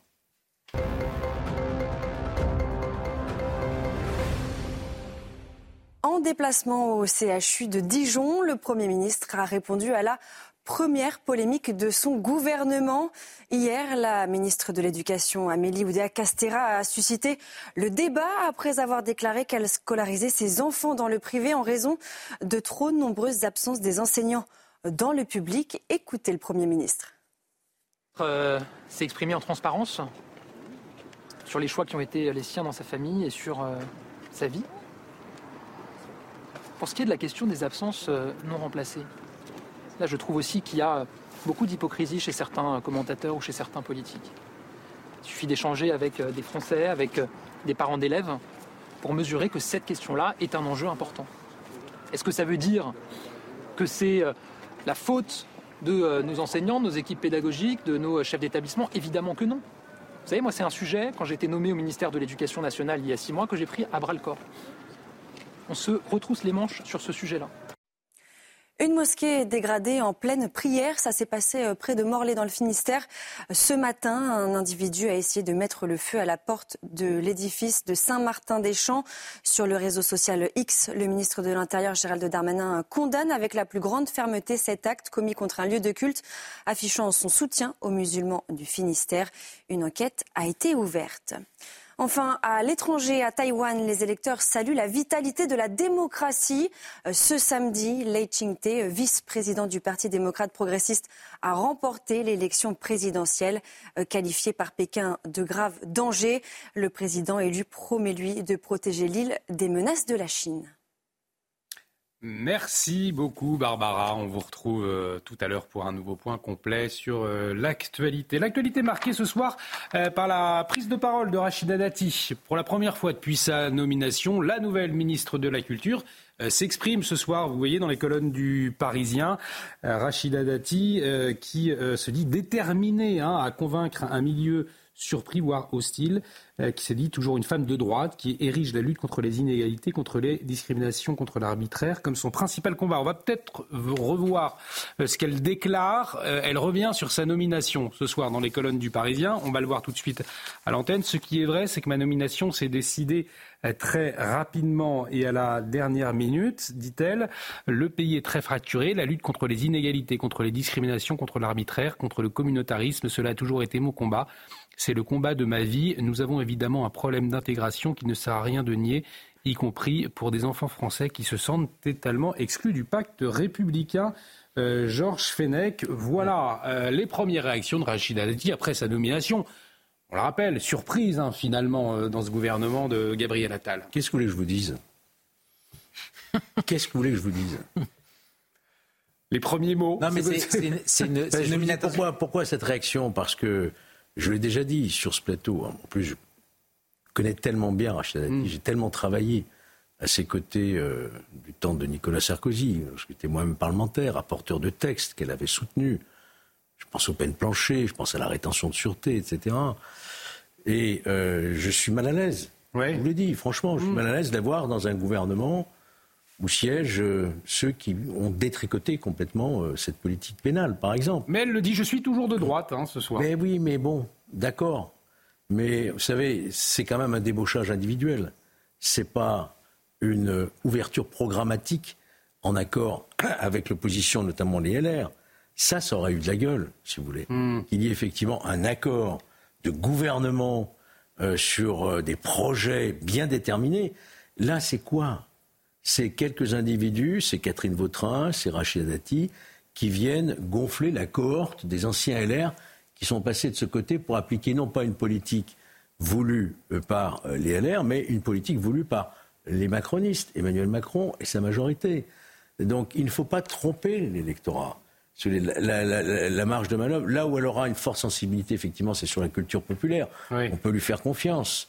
C'est vrai qu'elle a cette fibre, qu'elle est elle-même issue de, de la méritocratie républicaine. Ça, c'est un plus pour, la culture. Mais au-delà de ça, ça ne va pas changer la face, je dirais, de la politique française. Hein. On a beaucoup parlé de cette stratégie euh, pour euh, Rachida Dati avec euh, ce, cap, hein, c'est la mairie de Paris. Et elle le dit d'ailleurs hein, dans les colonnes du, Parisien ce soir. Je suis élu de Paris et Paris reste pour moi un objectif.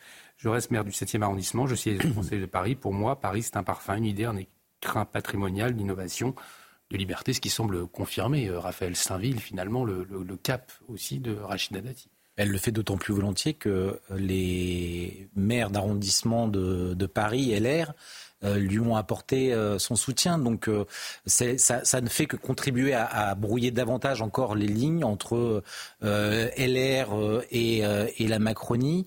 Euh, parce que euh, à Paris, euh, tout semble hmm. très largement entremêlé.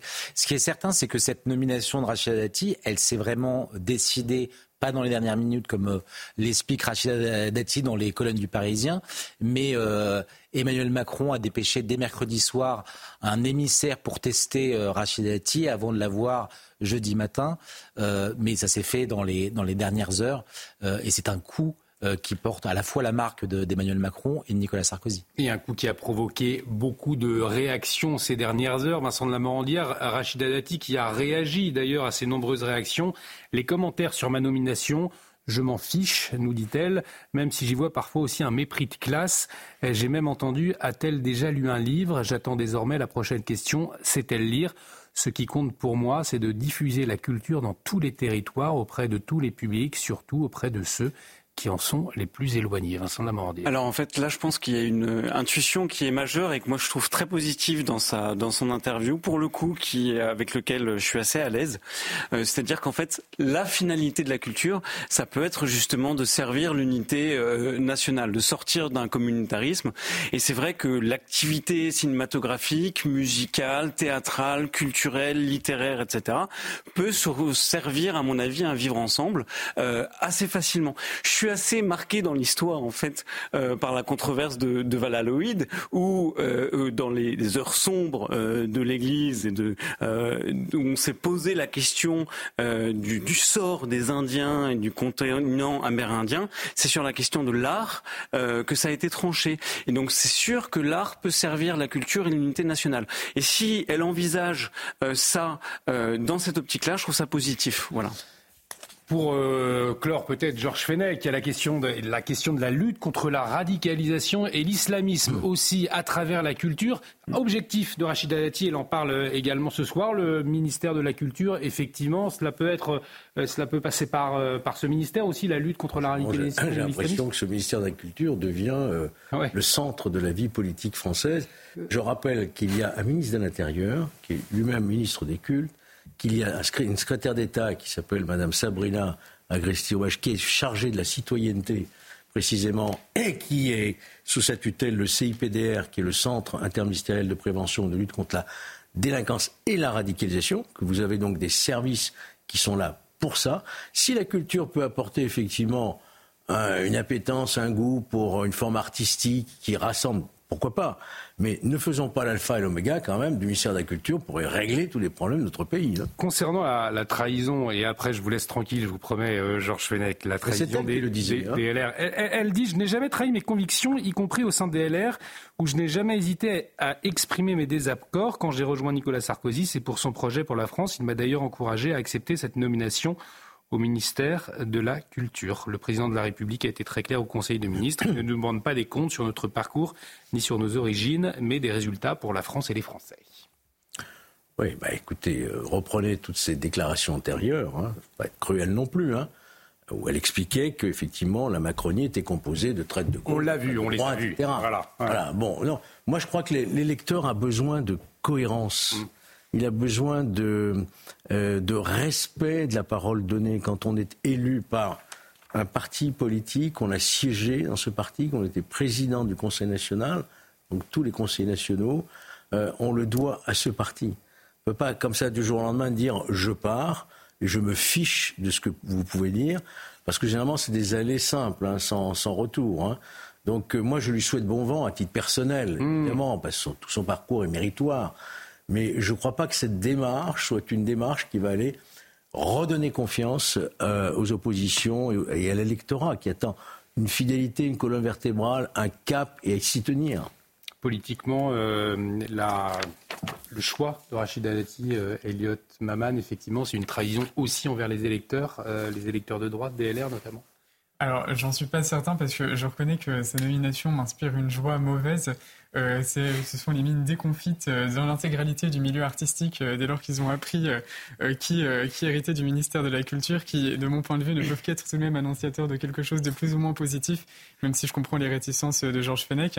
et en réalité, c'est vrai que le, le, ministère, le ministère de la Culture, on en a fait la discussion majeure, le point central de ce remaniement est, est assez secondaire. Néanmoins, d'un point de vue normatif, il a quand même une, une compétences quant à la nomination dans des commissions qui ensuite euh, définissent les critères pour euh, donner des subventions dans les films, etc. Donc c'est quand même intéressant et je pense qu'en tout cas, Rachida Dati, d'un point de vue idéologique, et de, de, de confiance, je, je lui fais de plus de ma confiance que euh, Rima Abdulmalek. Je n'ai jamais trahi mes convictions. Raphaël Steinville euh, nous dit-elle, Rachida Dati ce soir dans les colonnes du Parisien. À quoi s'attendre alors euh, comme confrontation avec le monde de la culture, notamment des artistes du spectacle vivant que l'on sait particulièrement à gauche? Non mais je pense que si on doit attendre quelque chose de Rachida Dati à la tête de ce ministère, c'est probablement de faire en sorte que la culture soit beaucoup moins parisienne qu'elle ne, peut l'être si elle veut euh, rendre accessible la culture à tous. C'est pas seulement euh, euh, aux classes populaires, mais vraiment à l'ensemble des Français. Aujourd'hui, on a vraiment l'impression que Paris est le nombril du monde et que tout, tout, est, tout se concentre dans, dans, la capitale. Je pense que là, son énergie peut être mise à, à profit pour pour faire en sorte que la culture en tant que telle soit accessible à tous. Allez, je vous propose de parler de la santé à présent avec ce déplacement de Gabriel Attal avec sa nouvelle ministre aujourd'hui au CHU euh, de Dijon. Mais avant, peut-être votre réaction, puisque euh, on le sait, la nomination de Catherine Vautrin au ministère du Travail, de la Santé et des Solidarités inquiète les associations LGBT. Euh, alors Gabriel Attal, il s'est exprimé à ce sujet-là. il a défendu sa ministre, a assuré qu'il s'agissait je le cite, d'une femme d'ouverture. On va le rappeler pour les téléspectateurs, euh, Catherine Vautrin, qui était opposée au, mariage pour tous hein, euh, au moment euh, de la loi Taubira. Écoutez Gabriel Attal. Catherine Vautrin fait partie d'un gouvernement, appartient à une majorité résolument engagée contre les discriminations. Une majorité qui a permis l'ouverture de la PMA aux couples de femmes. Parfois j'entends certains politiques qui émettent euh, des critiques, qui donnent euh, des leçons, alors que même quand ils étaient euh, aux responsabilités, qu'ils ont eu l'opportunité de le faire, de donner ce droit nouveau à des femmes qui vivent ensemble, de pouvoir accéder à la PMA, ne l'ont pas fait. Et nous sommes un gouvernement qui va continuer à agir contre les discriminations, contre l'homophobie et en faveur des droits de tous. Et si j'ai proposé au président de la République la nomination de Catherine Vautrin, c'est parce que je sais qu'elle partage cet objectif, qu'elle partage ses combats. C'est une femme d'ouverture et je suis heureux et fier qu'elle fasse partie de mon gouvernement. Un faux procès à Felsteinville qui est fait à Catherine Vautrin de la part de certaines associations, notamment les associations LGBT, selon vous? Alors, plusieurs choses. D'abord, juste, j'aimerais revenir sur la dernière phrase euh, de Gabriel Attal. Je pense qu'il faut arrêter avec cette fable d'un Gabriel Attal qui propose des noms euh, à, Emmanuel Macron. Ce gouvernement, dans son intégralité, porte la marque de la volonté d'Emmanuel Macron. Euh, après, moi, je trouve que ce qui est assez désagréable dans ce dans ce passage, c'est que on a l'impression, parce que Catherine Vautrin euh, qu'on a présenté euh, au moment de sa nomination euh, comme une conservatrice de, venue, de la droite, on voit qu'elle ressemble à un certain nombre de personnages de, la droite qui finalement ont, préféré alors pour un poste, mais pas seulement, mais en cas qui ont très largement évolué et qui ont un petit peu euh, euh, honte de, des combats qu'ils ont pu mener. À l'époque, c'était un million de personnes qui étaient dans la rue et les un million de personnes qui étaient dans la rue pour se battre contre le mariage pour tous n'étaient pas homophobe. Euh, il y avait parmi euh, dans les rangs de, de, de, la manif pour tous un certain nombre de d'associations homosexuelles, d'homosexuels qui, à titre personnel ou euh, de manière plus plus large, se battaient contre ce projet de loi et les bouleversements anthropologiques qu'ils qu'ils qu'ils qu'ils induiraient. Et donc il n'y a pas à avoir de honte à avoir pu battre le fer, porter la contradiction à un gouvernement. C'est le principe même de la démocratie. Et ce que je n'ai pas aimé dans la séquence, c'est que finalement finalement, euh, c'est Gabriel Attal, qui, euh, euh, qui, répond. à sa mmh. place et qui la force, qui la contraint finalement à s'excuser de ce qu'elle avait pu être. Oui, effectivement, puisqu'on a le droit euh, un jour de défendre un combat, d'avoir des, positions, et puis une fois que la loi passe, eh bien on accepte. C'est aussi ça le, principe euh, d'une démocratie et de notre pays, euh, Vincent de Ah oui, en fait, c'est un point clé de l'ensemble de la vie personnelle, familiale, de la justice. en fait, en matière judiciaire, par exemple, on peut attendre d'un, magistrat qu'il aborde avec un, un, dossier avec un certain regard, et qu'au fur et à mesure, en écoutant telle ou telle partie, il change de point de vue. Et en fait, la justice, comme la recherche de la vérité, c'est en fait ça prend du temps, ça met un parcours. Et moi je suis très à l'aise avec une ministre ou une personne qui devient secrétaire d'État et qui a évolué dans les dix dernières années dans ses idées. Ça veut dire aussi qu'elle est capable de s'adapter, capable de changer. C'est nécessaire. et je vois pas pourquoi on vient faire des chercher des des condamnations du passé, de positions passées, etc. Dans ce contexte-là, je trouve ça vraiment inutile, quoi. Ça nuit au débat démocratique. En tout cas, une prise de parole de Gabriel Attal aujourd'hui au CHU de Dison. L'hôpital est en train de mourir. Voilà euh, les mots cet après-midi d'une soignante au Premier ministre. Alors au menu hein, de cette visite, la visite des urgences pédiatriques, les urgences adultes, la plateforme de régulation du SAMU, pénurie de soignants, urgences saturées, déserts médicaux. On le sait depuis des années, c'est le ras-le-bol des médecins, euh, des infirmiers également. Il faut investir massivement dans l'hôpital, a affirmé Gabriel Attal. Alors il promet 32 milliards encore, 32 milliards d'euros supplémentaires. Mais la question que je vais vous poser dans un instant, c'est pourquoi faire? Est-ce que cela sert à quelque chose? Ça fait des années et des années que des, des sommes euh, massives sont investies pour la santé. On n'a pas le sentiment que euh, ça change, cela change grand-chose. On va revenir sur cette visite de Gabriel Attal et de Catherine Vautrin avec Godéric Bay, puis on en parle ensuite. Il est en train de mourir. Il est en train de mourir. Je ne sais pas si vous en avez conscience, mais l'hôpital est en train de mourir. Gabriel Attal s'est confronté aux soignants. Pendant son déplacement, il a été interpellé sur l'état critique de l'hôpital. Au CHU de Dijon, Catherine Vautrin et le Premier ministre ont visité les urgences pédiatriques, les urgences adultes, puis la plateforme de régulation du SAMU. Gabriel Attal a également annoncé une nouvelle aide financière. Nous allons continuer à investir massivement pour l'hôpital et plus largement pour notre système de santé. Dans les cinq ans qui viennent, c'est 32 milliards d'euros supplémentaires qui seront investis pour notre système de santé. Et sur l'hôpital, je vous le dis, le prochain budget que mon gouvernement aura à présenter sera un budget historique pour l'hôpital public. Le Premier ministre a aussi rappelé l'importance du système de santé français. Notre hôpital et nos soignants, c'est un trésor national.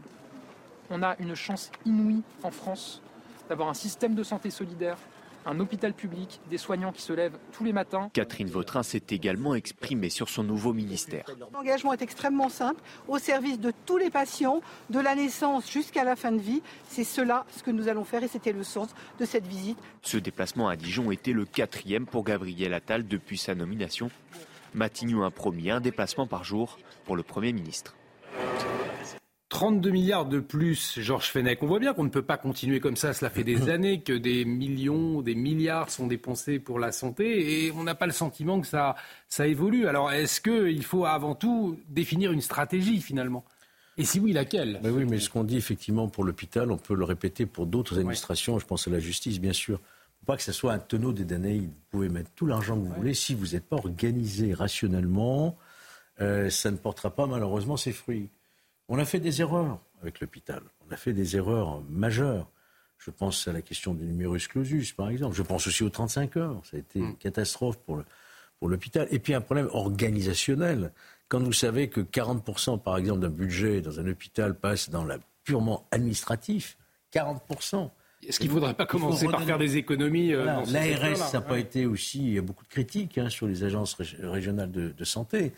Euh, il faut redonner du pouvoir aux médecins, mieux organiser euh, l'hôpital, refaire vivre évidemment euh, la médecine de ville, mais pour cela, il faut aussi attirer euh, les candidats, les étudiants en médecine. On voit bien que l'acte médical est sous-payé, en dessous de la moyenne européenne. les déserts médicaux, ben oui, on n'y arrive pas. Donc, voyez, vous pouvez mettre 30 milliards, ce qui évidemment sera toujours les bienvenus, si vous ne repensez pas le fonctionnement même de l'hôpital, de la médecine de ville, des, urgences, en les rationalisant, en les rendant plus accessibles, moins coûteux, si vous ne luttez pas efficacement contre la fraude, qui est aussi, euh, voilà, contre euh, l'AME, par exemple, l'AME, on nous a promis qu'il va y avoir un débat sur l'AME. Moi, j'attends de voir. Effectivement, ça pèse très lourd aussi dans le budget de, de la santé. Oui, c'est un problème qui est beaucoup plus général que mettre de l'argent comme ça. Pourquoi faire? Oui, effectivement, on sent que le nœud, l'un des nœuds, euh, entre autres, Elliot Maman, c'est quand même la question administrative, une administration trop, trop mammouth, si je puis dire. D'autant plus terrifiante que, donc, en effet, 40% du personnel de la PHP relève du domaine administratif. Et dans le même temps, les médecins, lorsqu'ils nous parlent, disent qu'ils croulent sous précisément des procédures administratives. On aurait pu au moins espérer qu'avec une administration surplombant dans les hôpitaux publics, précisément, les médecins étaient au moins épargnés de ce genre de tâches. Manifestement, ce n'est pas le cas. Maintenant, sur la question de, Catherine Vautrin et ses 32 milliards annoncés, n'oublions pas que les prérogatives du ministère de la Santé ne se limitent pas uniquement à la gestion des hôpitaux, mais également écope, euh, et, mes écopes également pardon, des sujets euh, bioéthiques. Euh, et à cet égard, c'est là qu'on voit Georges Fenech rappeler tout à l'heure, d'une certaine manière, l'inhérence du message général du gouvernement qu'on n'arrive pas tout à fait à saisir parce qu'il semble totalement hémiplégique. Précisément, il y a un an, un an et demi, le secrétariat général de l'Élysée a fait savoir publiquement que s'il n'avait pas retenu publiquement, que s'il n'avait pas retenu pour Matignon le nom de Catherine Vautrin, c'était du fait de son conservatisme et donc de ses questions, de ses convictions, notamment sur les questions bioéthiques. Maintenant, on la met à la santé où précisément elle est en charge des sujets Est-ce que c'est un, message envoyé, notamment sur la question de la fin de vie, par Emmanuel Macron? Euh, non, je ne pense pas, parce que Emmanuel Macron a rappelé que ces deux textes sur la fin de vie, l'un sur euh, les questions de soins palliatifs, l'autre sur euh, l'aide, l'aide à mourir, seraient maintenus à l'agenda parlementaire. et par ailleurs, on a bien vu que Catherine Vautrin, face à Gabriel Attal, enfin du moins de ses côtés, si ce n'est acquiescer absolument de tous les mots que prononçait Gabriel Attal concernant Catherine Vautrin, elle ne pouvait pas, de son propre chef, intervenir dans, dans, la, dans la conversation. Donc non, je ne pense pas qu'il y ait un message idéologique qui soit envoyé par le gouvernement de ce point de vue-là. C'est juste, une fois encore, un, gouvernement, euh, en effet, euh, qui, qui, offre une lecture générale assez compliquée. Alors, les projecteurs aujourd'hui euh, sur le ministère de la Santé. Hier, c'était sur l'éducation nationale, avec cette polémique hein, concernant la nouvelle Premier ministre Amélie Ministre de l'Éducation, pas Premier ministre. ministre de l'Éducation, je vous remercie. Amélie Oudéa-Castéra, on va en parler dans un instant, mais c'était intéressant ce que vous soulignez, euh, Raphaël Steinville, sur les propos de cette soignante qui disait l'hôpital est en train de mourir. Et euh, vous me faisiez signe qu'elle disait d'autres paroles avant, intéressantes aussi à entendre. Oui, c'est vrai que la, séquence, moi, ce que je trouve presque le plus intéressant, parce qu'au-delà de ces 32 milliards qui sont, qui sont annoncés, mais qui fonctionnent comme un chiffre quasiment incapacitant, on se dit waouh, c'est merveilleux, c'est génial. Euh, tout d'un coup, une pluie d'argent va, va sauver l'hôpital. Euh, ce qui était le plus intéressant, c'était à la fois les propos de cette infirmière qui disait que l'hôpital va mourir, mais ce qui précédait surtout, où elle expliquait que s'il y avait une embolie, notamment dans les urgences et dans un certain nombre de services, c'est qu'un certain nombre de personnes étaient accueillies, à commencer par un certain nombre de de clandestins, de sans-papiers, et qui, euh, euh, et parce que la vocation de l'hôpital est d'accueillir tout le monde, mais ces gens-là n'ont pas vocation à être en France. Donc il y a, une partie du problème qui, euh, qui, qui, préside toujours à ces questions qui reviennent sempiternellement, qui sont, qui sont liées à, l'immigration.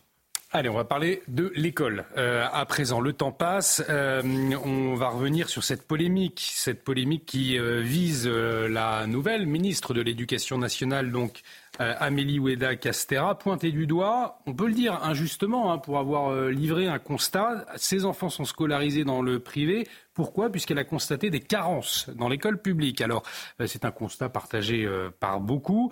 retour sur cette polémique avec la ministre de l'Éducation nationale, et puis on va en parler ensuite.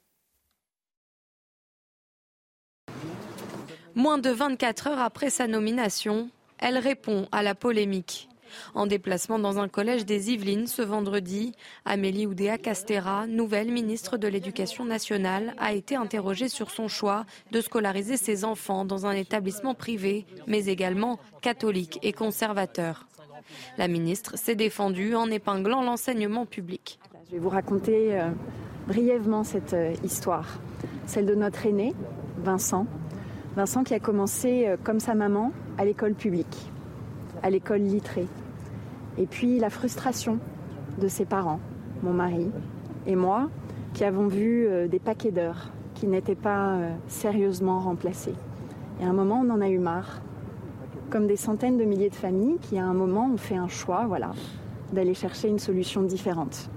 Et depuis, de manière continue, nous nous assurons euh, que nos enfants sont non seulement bien formés, avec de l'exigence dans la maîtrise des savoirs fondamentaux, et qui sont heureux. Côté syndicat, selon eux, la ministre soulève un problème qui persiste dans l'éducation nationale depuis plusieurs années. Il faut bien dissocier la ministre, ou plutôt les différents ministres qu'on a eus, avec la politique éducative euh, qu'on a eue depuis 2017 dans son ensemble.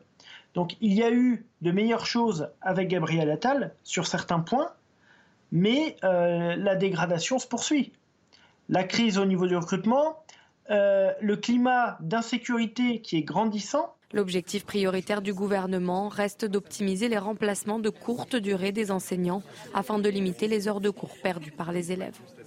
Alors Amélie Oudéa Castera qui n'a pas tardé à s'excuser, euh, elle a dit regretter d'avoir pu blesser certains enseignants de l'enseignement public et elle a assuré qu'elle sera toujours aux côtés de l'école publique et de ses professeurs. Georges Fenech, est-ce qu'il était nécessaire que la nouvelle ministre de l'Éducation nationale s'excuse selon vous?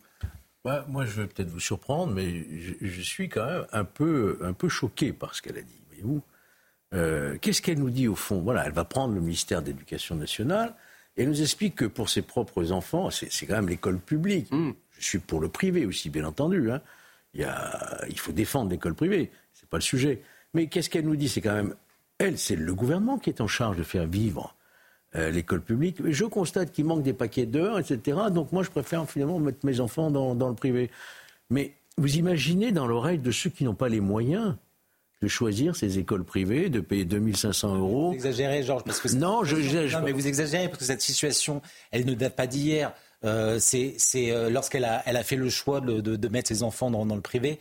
C'était probablement il y, a, il y, a, déjà plusieurs années. Elle parle de son aîné, donc c'était peut-être il y a 5, 6, 7, 10 ans. je ne veux pas l'accabler. Je veux pas l'accabler elle. C'est pas ça. Je dis comment ressentent les Français, la très grande majorité de Français qui peuvent pas forcément choisir l'établissement pour leurs enfants, ils prennent l'école publique. Et qu'ils entendent le ministre qui va être changé, questionner dire ben moi j'ai fait un autre choix parce que l'école publique ça marche pas. pas Mais c'est pas audible ça. C'est pas comme ça que se pose, se pose le débat. Elle est interrogée, elle est sommée de se justifier parce qu'elle scolarise ses enfants dans un établissement euh, euh, bien connu, Stanislas, euh, dont on, justement les journalistes de Mediapart rappelaient euh, les enquêtes et les euh, mm. euh, et donc elle a été sommée de se justifier sur sur le, choix de cet établissement plus que sur finalement l'enseignement privé.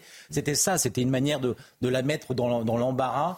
Euh, au minimum, il y a une maladresse qui a été commise. Non, moi je ne crois pas. Moi je crois que euh, des, centaines, des centaines de milliers de Français, justement, se sont reconnus. Oui, mais ils ne sont pas tous ministres d'éducation nationale, ces centaines de milliers. Se sont reconnus dans Ils n'ont pas la responsabilité de la, situation. Et, par ailleurs, euh, contrairement à l'image qui est un petit peu simplifiée des établissements privés, privés, il y a une vraie mixité sociale. Il y a des bourses qui existent et un certain nombre de parents qui, qui abondent dans, dans les frais de scolarité pour permettre justement à des familles plus modestes de pouvoir scolariser les enfants. Et c'est vrai également à Stanislas, justement, cet établissement d'excellence.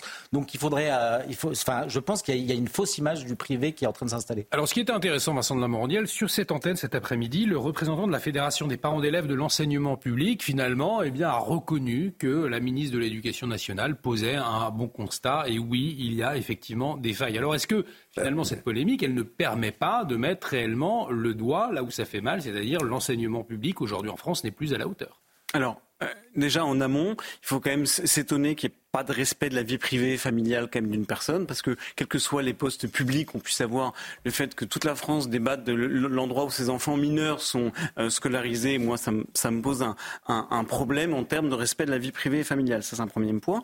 Deuxième point, euh, cette ministre, effectivement, a, souligné un problème.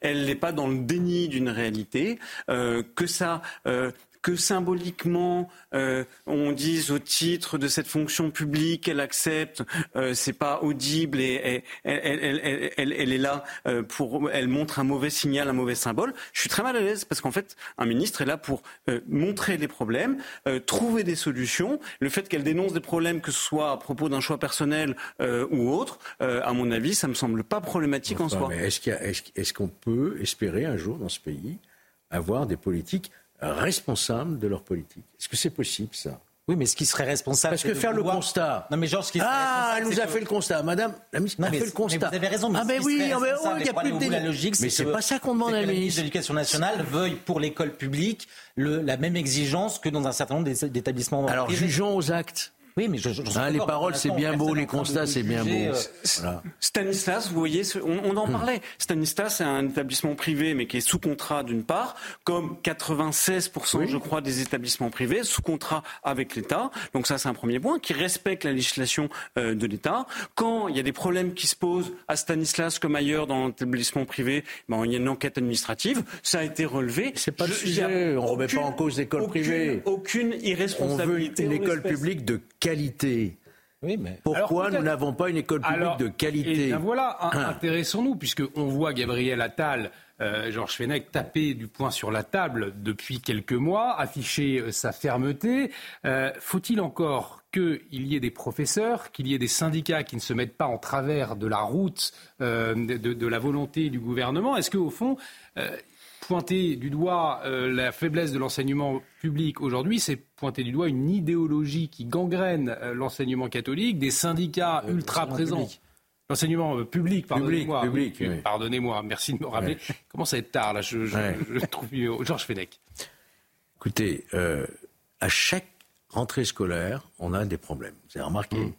On va même maintenant faire du job dating, c'est ça on, recrute comme ça à dernier moment des enseignants. Les enseignants, ça se forme ça se respecte, ça se paye.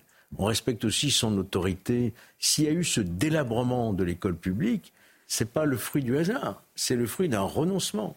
Renoncement à faire respecter l'autorité de l'enseignant, renoncement à donner à l'enseignant une juste rétribution. Vous savez qu'ils sont, encore une fois, en dessous de la moyenne européenne, un enseignant aujourd'hui. Ça n'est plus ce que ça pouvait être il y a quelques décennies. Donc le résultat aujourd'hui, c'est qu'on ne recrute pas suffisamment, donc parce qu'il n'y a plus de candidats, on le comprend, et, que donc il faut revoir entièrement à nouveau cette politique euh, éducative. Et puis d'ailleurs le ministre, euh, l'actuel Premier ministre, quand il était ministre de l'Éducation nationale, il avait tiré une sonnette d'alarme en disant où, est le niveau aujourd'hui, où on en est du niveau? Donc il n'y a pas une remise en cause à avoir de tout ce qu'on a voulu comme réforme, d'acquisition, de l'écriture, on voit bien l'échec aujourd'hui dans les classements bizarres, etc. Donc, euh, et en mathématiques notamment. Donc, euh, moi, je, pense que j'attends, moi, d'aujourd'hui, ministre de nationale, j'attends qu'elle fasse évoluer les choses, qu'elle fasse le constat. Bon, c'est déjà bien, mais on ne lui demande pas simplement le constat. Maintenant, il faut passer aux actes. Et finalement, euh, lutter aussi contre cette idéologie de l'égalitarisme. on en parlait, on l'évoquait, Elliot Maman, il y a un instant, qui finalement gangrène aussi Oui, c'est certain. Il faut absolument faire sortir l'idéologie de l'école. Euh, en réalité, euh, euh, Amélie Oudéa-Castera s'inscrit dans, la continuité de Gabriel Attal puisqu'elle emploie, le même terme que celui qui avait guidé l'engagement de Gabriel Attal au ministère de l'Éducation nationale en, évoquant une école de la transmission. Et je crois que c'est en effet le rôle de l'école, transmettre des savoirs. et précisément, on parlait de la question idéologique. Il est temps que les enseignants enseignent, qu'ils instruisent et donc qu'ils éduquent à une forme de, de tolérance euh, totalement biaisée d'un point de vue politique. Euh, par ailleurs, sur, euh, sur la, question de l'entrée tonitruante de, la ministre à l'Éducation nationale, moi, je, je, considère que c'est une position intéressante à partir du moment où elle prendra en effet acte de ce qu'elle a dit. le constat qu'elle fait, je le partage, et la direction qu'elle semble dessiner, je la partage également. Donc tout ce qu'il faut espérer, c'est qu'elle poursuive en effet ce qu'a fait Gabriel Attal jusqu'ici, et non qu'elle revienne dans l'héritage de Papendiaï, ce qui montre une fois encore la cohérence générale du macronisme tout à fait inexistant inexistante, pardon. Euh, et, simplement un, dernier point sur cette question-là et sur la question en effet de la vie privée, je suis entièrement d'accord. Euh, il serait temps de cesser à faire une espèce de, police de la salubrité pour euh, s'assurer que les hommes politiques, que les responsables politiques fassent absolument, soient absolument exemplaires dans leur intimité. Il faut qu'ils le soient. Pardon. Dans leur intimité, je ne sais pas. Un ministre de gouvernement, il doit être exemplaire. Moi, ce qui m'importe, le domaine de sa vie privée est très restreint. Suite de ces enfants mineurs, à mon avis, c'est un bastion qu'il faut protéger. Ce qui m'importe, c'est qu'il faut protéger, mais c'est très restreint pour un homme public aujourd'hui, jusqu'au chef de l'État. Voyez-vous, on demande à connaître sa santé, on demande à connaître son patrimoine. Vous avez la haute autorité à la transparence de la vie publique. Aujourd'hui, ça n'est plus comme autrefois. Aujourd'hui, le, le, domaine de la vie privée d'un ministre se réduit comme peau de chagrin. Et moi, je suis favorable, effectivement, à l'idée qu'un euh, ministre d'un gouvernement de la France doit être exemplaire. Voilà, c'est comme ça. Voilà. Alors Rachida Dati a, réagi effectivement à cette polémique visant euh, Amélie Oudéa-Castéra. On va le voir, je suis une fille d'ouvrier, j'ai fait ma scolarité dans un établissement privé catholique. Je ne vais pas aujourd'hui juger la vie privée de la famille oui. d'Amélie Oudéa Castera Arrêtons de juger le choix des parents d'élèves. Laissons la liberté à chacun. Est-ce qu'elle n'est pas avant tout, effectivement, parent d'élèves avant d'être euh, d'être ministre, Amélie Oudéa Castera. Précisément, ce qui m'importe, c'est qu'un ministre applique euh, politiquement ce qu'il promet. Euh, ensuite, qu'il euh, fasse autre chose dans sa vie privée, à la limite, ça, le concerne. D'autant qu'en l'occurrence, ce que Amélie Oudéa Castera nous dit, c'est qu'elle va ramener le niveau de l'école publique à celui d'école privée.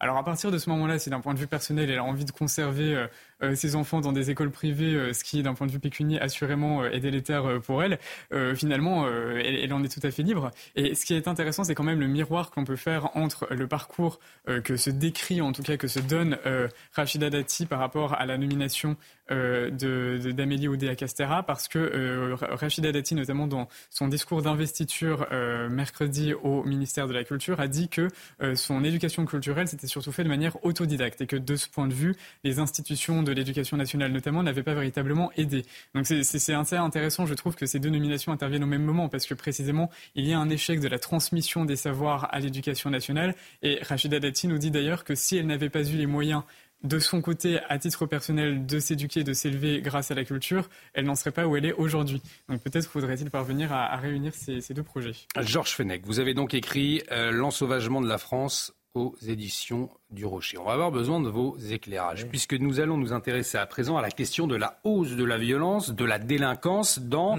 nos petites et moyennes communes. Alors, on, va- on ne parle pas ici d'incivilité, hein, mais de faits graves. Exemple, à Pamiers, en Ariège, un homejacking qui a tourné au drame. Un homejacking, ça désigne un vol un commis au sein d'un domicile en présence des habitants. Et donc, un homme de 92 ans là est décédé. Une enquête est, en cours. Euh, Les faits ont eu lieu dans la nuit de lundi au mardi. euh, À mardi. Les détails avec Audrey Berthaud. Il était entre la vie et la mort. Il a finalement succombé à ses blessures. Dans la nuit de lundi à mardi, un nonagénaire s'est retrouvé nez à nez avec deux cambrioleurs. Les malfaiteurs l'ont alors roué de coups avant d'ouvrir son coffre-fort et de prendre la fuite à bord du véhicule du retraité. Selon un expert en sécurité, les personnes âgées sont malheureusement des cibles faciles.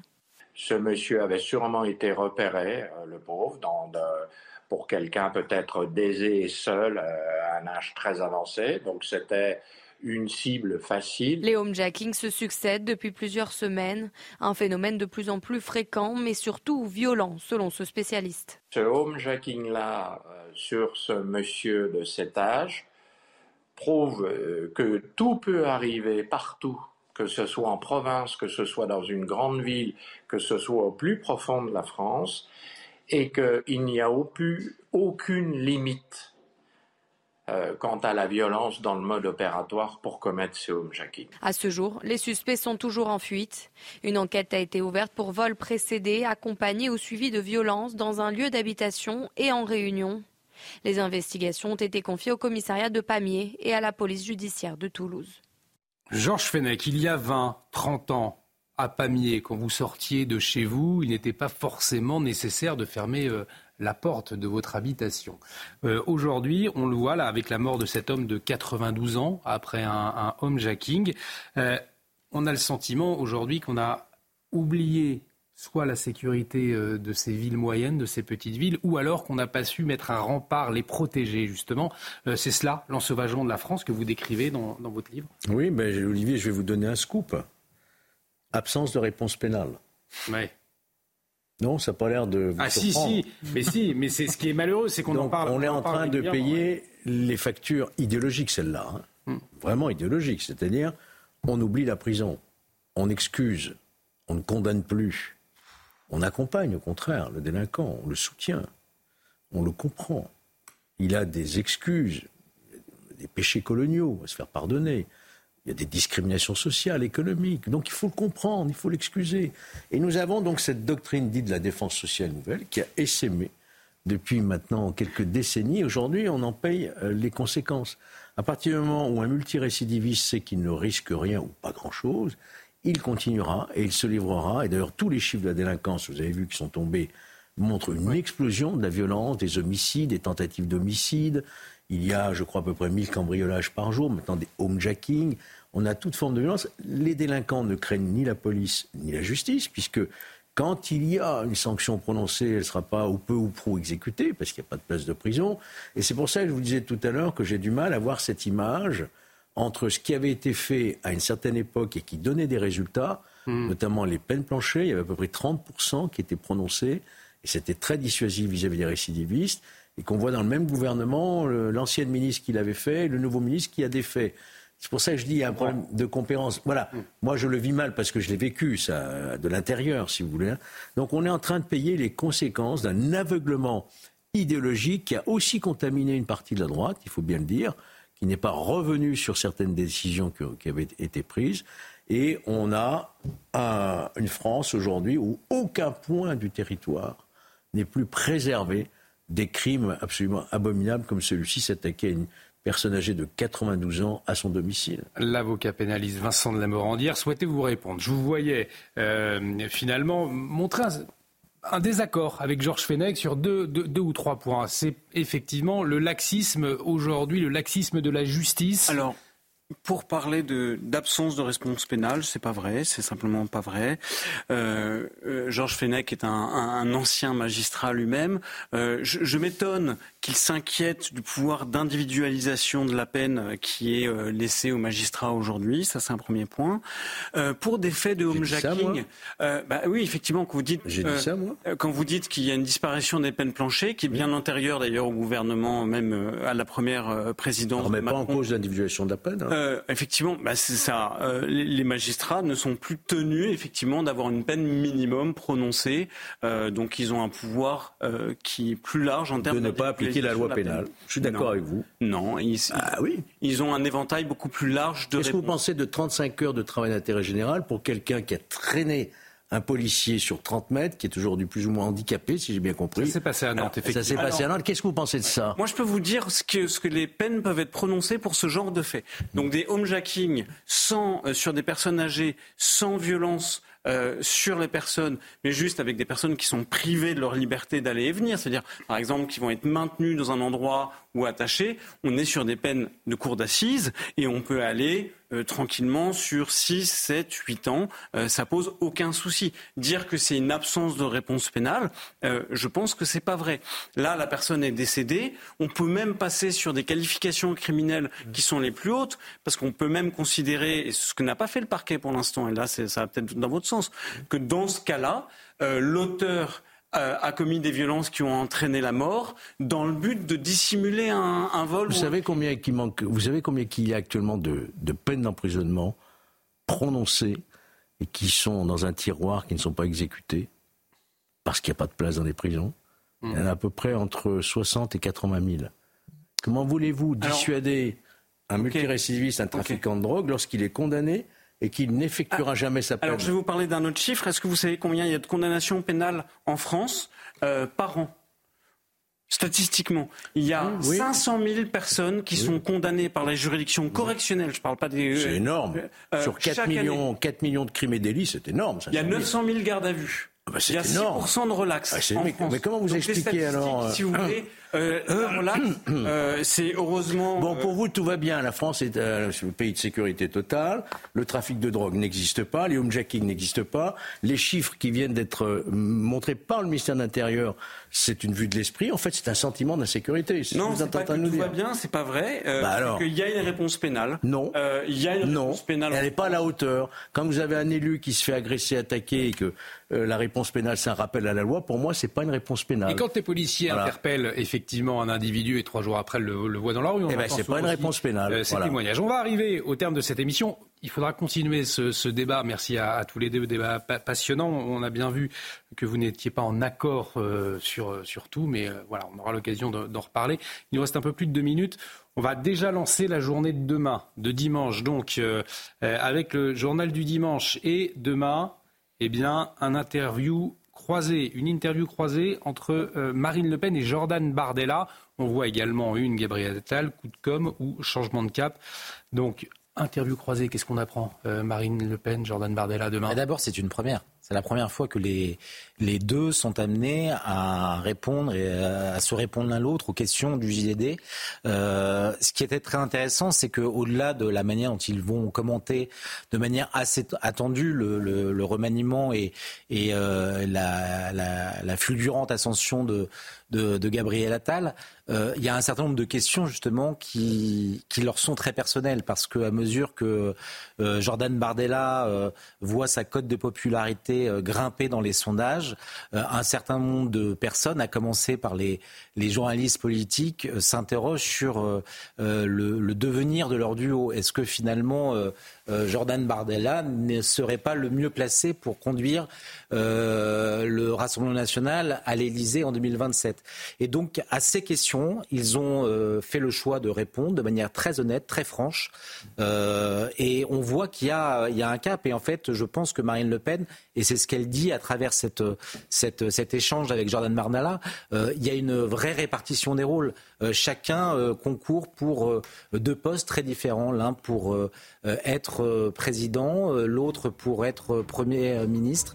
Et c'est dans cette répartition qu'ils, et dans cette association qu'ils, qu'ils espèrent conquérir le pouvoir. Mais c'est très intéressant, vraiment. Et c'est à découvrir demain dans les colonnes du JDD. Nous décrypterons bien évidemment cet échange croisé entre Marine Le Pen et Jordan Bardella tout au long de nos émissions. Et puis à ne pas manquer aussi demain à 10h, le grand rendez-vous. Éric Zemmour, l'invité de Sodia Mabrouk.